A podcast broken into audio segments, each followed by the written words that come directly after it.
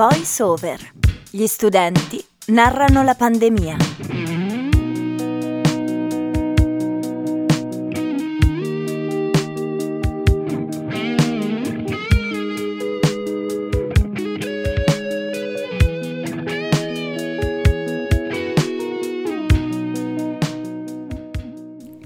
Buonasera a tutti o buongiorno, buon pomeriggio per chi ci ascolta in differita, questo è Voice Over, gli universitari raccontano la pandemia. Io sono Leonardo e saluto Giovanni che è come al solito qui di fianco a me. Ciao Leonardo, rieccoci con un'altra puntata di questa serie di 10 episodi, di 10 podcast in cui ci proponiamo di dare voce agli studenti, soprattutto relativamente a quel periodo del primo lockdown tra il marzo e il maggio del 2020. Un progetto che Samba Radio realizza in collaborazione con l'Opera Universitaria di Trento, la Fondazione Caritro e la Fondazione Museo Storico del Trentino. Qui in studio insieme a noi abbiamo come di consueto il nostro ospite di giornata a cui chiedo di presentarsi e di farci un breve ritratto di sé. Buonasera a tutti, io mi chiamo Daniele, nato a Roma ma ormai vivo da 9 anni a Bolzano dove lavoro. Lavoro al numero unico emergenze, il 112, però ovviamente non porto la divisa, almeno evitiamo già paure generali.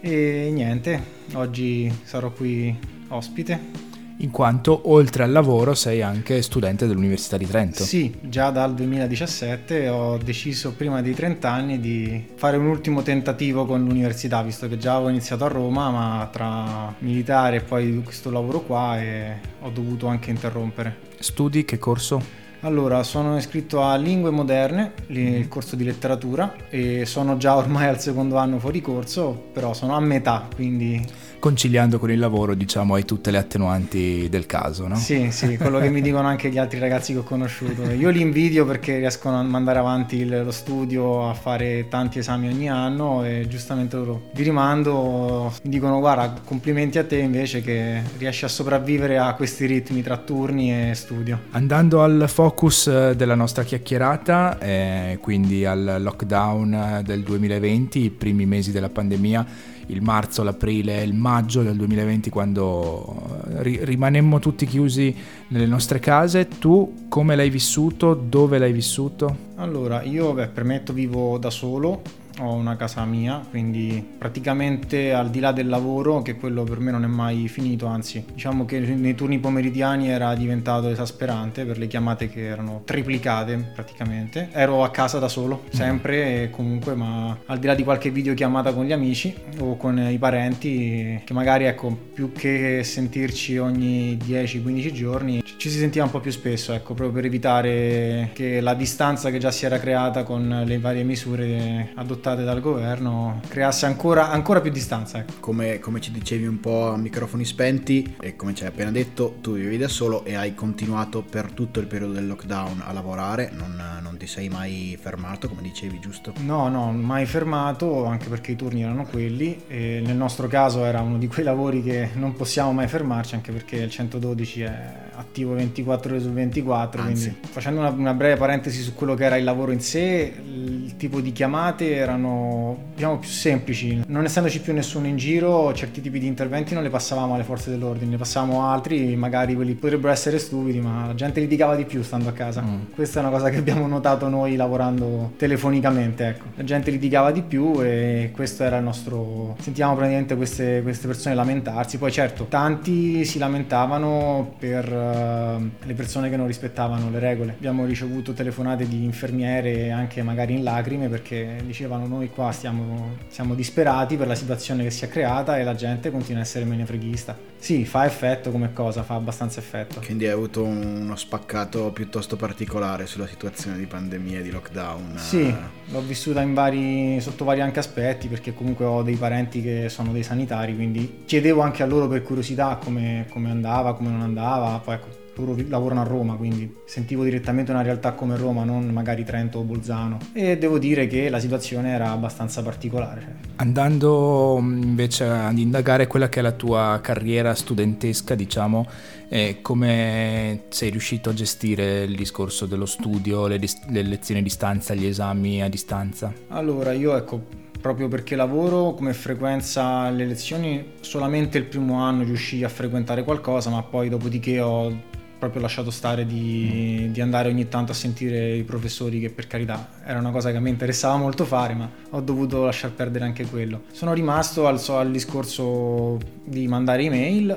sentire il professore tramite email e farmi mandare le liste, cioè i vari syllabus per recuperare materiale e quant'altro. Magari da questo punto di vista quindi il fatto di avere a disposizione ehm, le, le videoregistrazioni di, di, alcune lezioni fatte a distanza e in asincrono ti ha dato delle opportunità in più che prima non, non potevi avere? Sì, devo dire che un paio di materie di cui ho dato l'esame ho avuto modo anche di vedere e ascoltare le lezioni. Devo dire che mi ha dato una grossa mano perché almeno sapevo di che parlavano i docenti direttamente durante le loro lezioni, invece di leggere soltanto libro e senza avere un'idea chiara di quello che poteva essere la, cioè, l'argomento mirato da un punto, dal punto di vista poi dell'esame. Quindi questo mi ha dato una grossa mano. Diciamo con i risultati che ho avuto in quei, quei due esami è stato abbastanza utile. Poi ovviamente con il carico di lavoro che ho aumentato sempre di più ho dovuto proprio... non ho fatto più esami, cioè la sessione quella estiva e di settembre ho evitato di, di arrivare perché ero comunque ero stressatissimo. Ero veramente stressato e devo dire che ho perso 6 kg in 2-3 mesi praticamente.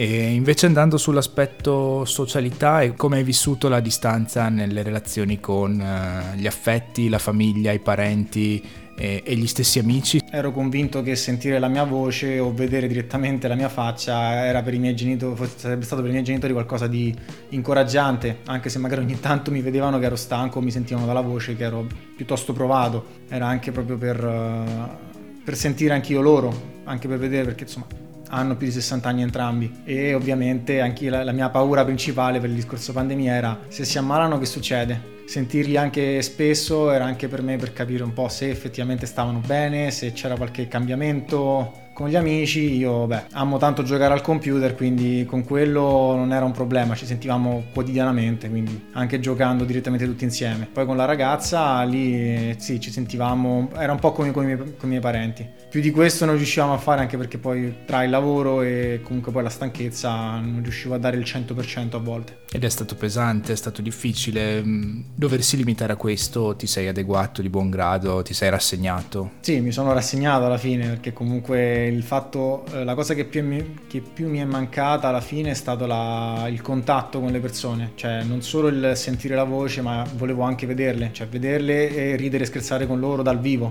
perché insomma uno schermo fino a un certo punto aiuta, dopodiché uno deve vedere le persone, cioè proprio interagire fisicamente con loro. Con i colleghi sei riuscito ad avere delle interazioni in presenza invece. Colleghi, tutti quanti avevamo i nostri problemi, mettiamolo in questo modo, quindi eh, al di là del, della chiacchierata o del, durante il lavoro, poi ognuno andava a casa propria e fine della storia.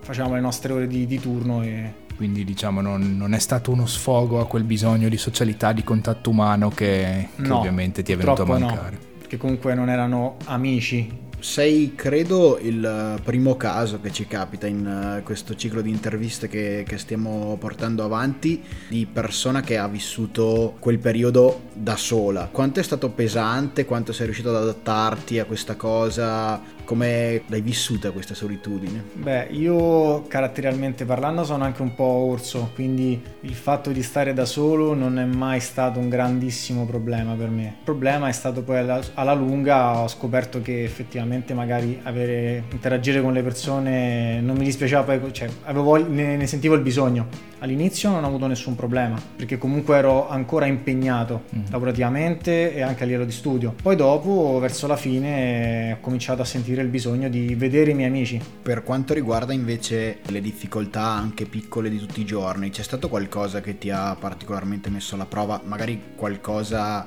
eh, qualche aspetto della vita di tutti i giorni? Eh, il discorso della mascherina, beh, la differenza è stata enorme perché si sente una mascherina sulla, sul viso, si sente parecchio poi per carità, facendo una battuta d'inverno faceva anche comodo perché mi riscaldavo, quindi. Però al di là di questo non era piacevole. Alla fine mi sono adattato e sopporto, sopporto anzi magari ogni tanto quando sento troppa aria in faccia dico ma Senti mi manca qualcosa, esatto, mi manca qualcosa. Mi ricollego al discorso della spesa, il dover aspettare, mettersi tutti lì in coda, vedere, fare una, una processione per poter entrare nei negozi e poi ho visto anche a Roma con mia madre, intanto mi mandava qualche immagine di quando lei andava a fare la spesa e e non era solamente nei, magari nei centri commerciali o ovunque era così, per qualsiasi cosa bisognava stare in coda e aspettare che tutti gli altri finissero.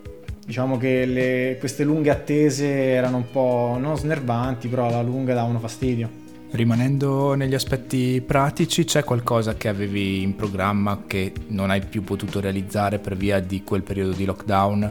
Qualche viaggio, qualche appuntamento a cui tenevi particolarmente? O anche qualche grande progetto, perché no? E diciamo che eh, dovrei, la, la, risposta riguarda più che altro il secondo periodo di lockdown. Avevo in mente un viaggio che coincideva con le Olimpiadi eh, mi ero interessato per biglietti e tutto quanto, ero riuscito a recuperare i soldi, cioè avevo recuperato il biglietto del viaggio anche per l'alloggio, mi ero sistemato, poi quando hanno chiuso tutto quanto ho, dovuto fare marcia indietro e quindi mi sono fatto rimborsare tutto quanto. Quindi non... non eh temporalmente inerente al primo no. lockdown, ma sicuramente diretta conseguenza di, di tutto sì, quello che è successo. Una piccola lacrimuccia eh. ti, ti per un viaggio che volevo fare assolutamente. E ti a posteriori ne sarebbe valsa la pena. Invece ci hai già detto prima che una delle paure che, che hai avuto è stata appunto per la salute dei tuoi genitori e per quello ci tenevi anche a sentirli piuttosto spesso. Eh, ci sono state altre paure, piccole o grandi, con cui hai convissuto quotidianamente in quel periodo? Periodo, dovute a quel periodo? Beh, paure, la paura stessa di ammalarmi, quella giustamente non sapendo nulla di questa pandemia, di questo virus, il fatto stesso di ammalarsi un, dava un senso di, di insicurezza, perché poteva essere una cosa lieve, poteva non esserlo, potevo andare in ospedale, potevo non andarci e chissà ancora cosa. Primo periodo sono rimasto sano, non ho avuto mai problemi anche perché non c'era quasi mai nessuno in giro. E in ufficio eravamo sempre le stesse persone quindi comunque sapevi eh, con chi avevi a che fare sapevi anche le loro situazioni familiari e comunque eravamo ognuno a, a distanza, a debita distanza e su ogni cambio turno igienizzavamo tutte le postazioni quindi era anche un po' complicato e areggiavamo anche la, l'ambiente. Era complicato riuscire ad ammalarsi all'interno dell'ufficio per arrivare alla fine di questo periodo, eh, che appunto come, come, ci spiegavi prima ti ha provato, ti ha stressato in maniera particolare,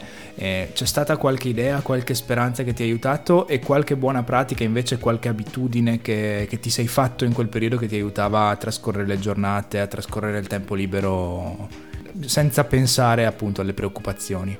Beh, speranze, sentendo i TG con gli studi che stavano andando avanti su un'eventuale cura, vaccino, quello che potesse essere di aiuto. E ovviamente sentendo i miei parenti che lavoravano in, quella, in quell'ambito lì, ero abbastanza tranquillo perché comunque in qualche modo ne saremmo usciti fuori e ne usciremo fuori, quindi magari ecco il tempo era quello che, serve, quello che serve, quello che serve alla fin fine per queste cose, serve tempo, cosa che al momento sembrava non esserci perché tutto sembrava precipitare, però per fortuna è andata bene, almeno per il momento.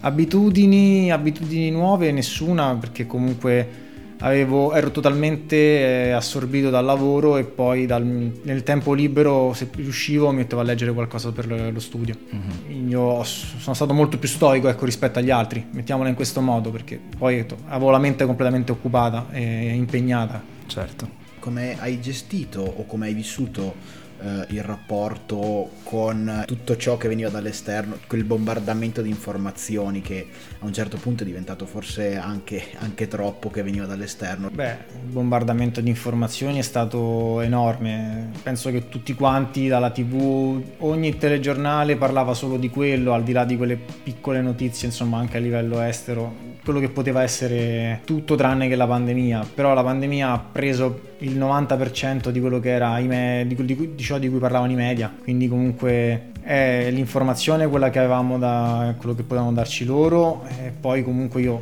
per curiosità mia volevo fare un po' la controprova chiedendo ai miei parenti dall'altra, pa- dall'altra parte della barriera dicendo ma è vero quello che dicono, non è vero, per fortuna insomma era tutto veritiero quindi dopo un po' basta, quello è il senso. Eh, parliamo sempre di una parlavamo di, si parla di qualcosa di importante, per carità, però è anche giusto che le persone non stiano, eh, non solo vengano ecco, costrette a stare a casa, ma debbano anche eh, sorbirsi ogni giorno, non dico ogni ora perché insomma sarebbe stato anche troppo, però avere sempre comunque un bombardamento che parlasse solo di quell'argomento. C'è bisogno anche di farle un po' spaziare, cioè magari ecco chi non ha tanti hobby, aiutarlo da un punto di vista, ecco, mettiamo più film, magari non quelli vecchi di vent'anni come di solito fanno, oppure essere un po' più elastici su quello che poteva essere, distraiamo le persone. Certo. Oltre che informarle, informarle è giusto che vengano informate, però è giusto anche farle, farle stare tranquille, perché il panico è l'ultima cosa che uno si, cioè, si augura. Scaletta si è conclusa, ti, ti, ringraziamo per la disponibilità e per il tempo che ci hai dedicato. No, grazie a voi. Mi ha fatto molto piacere eh, questa intervista con te, grazie e alla prossima. Grazie a voi, buona serata. Siamo quasi in chiusura di puntata ed è arrivato come di consueto il momento dei nostri ascoltatori, il momento in cui mandiamo in onda i contributi vocali che ci mandate e in cui ci raccontate la prima associazione mentale che fate quando pensate al periodo del primo lockdown. Sentiamo il contributo. Ciao a tutti, sono Alessandra Ciccarelli e studio alla facoltà uh, di sociologia di Trento. Se ripenso alla prima quarantena mi viene sicuramente in mente il letto, perché passavo tantissimo tempo stesa appunto nel letto a pensare, a rimuginare, a piangere, a stare male e qui collego appunto all'ansia e alla depressione che uh, mi accompagnavano ogni giorno. Poi sicuramente vengono in mente le autocertificazioni che appunto andavano compilate prima di uscire e mm, al fatto che all'ansia quando insomma mi fermavano per chiedermelo anche se ovviamente ero, uh, ero in regola e, um, e poi diciamo la difficoltà che ho avuto una volta finita la quarantena uh, nell'uscire di casa appunto per, per, pau- per, la paura di non si sa ben cosa della, della gente insomma e, e, questa è stata molto difficile da affrontare questa, questa situazione. Nel ringraziarvi tutti quanti per la partecipazione vi ricordiamo come al solito di continuare a mandarci i vostri contributi vocali attraverso i nostri social o a info-sambaradio.it li manderemo in onda nelle prossime puntate e li raccoglieremo in un'apposita sezione sul nostro sito www.sambaradio.it dove potete trovare anche ovviamente tutte le puntate di voiceover che sono andate in onda finora. Grazie mille Leonardo, il tempo a nostra disposizione si è esaurito quindi l'appuntamento è a tra sette giorni sempre con voiceover gli studenti raccontano la pandemia. Grazie a te Giovanni, grazie a tutti, alla settimana prossima.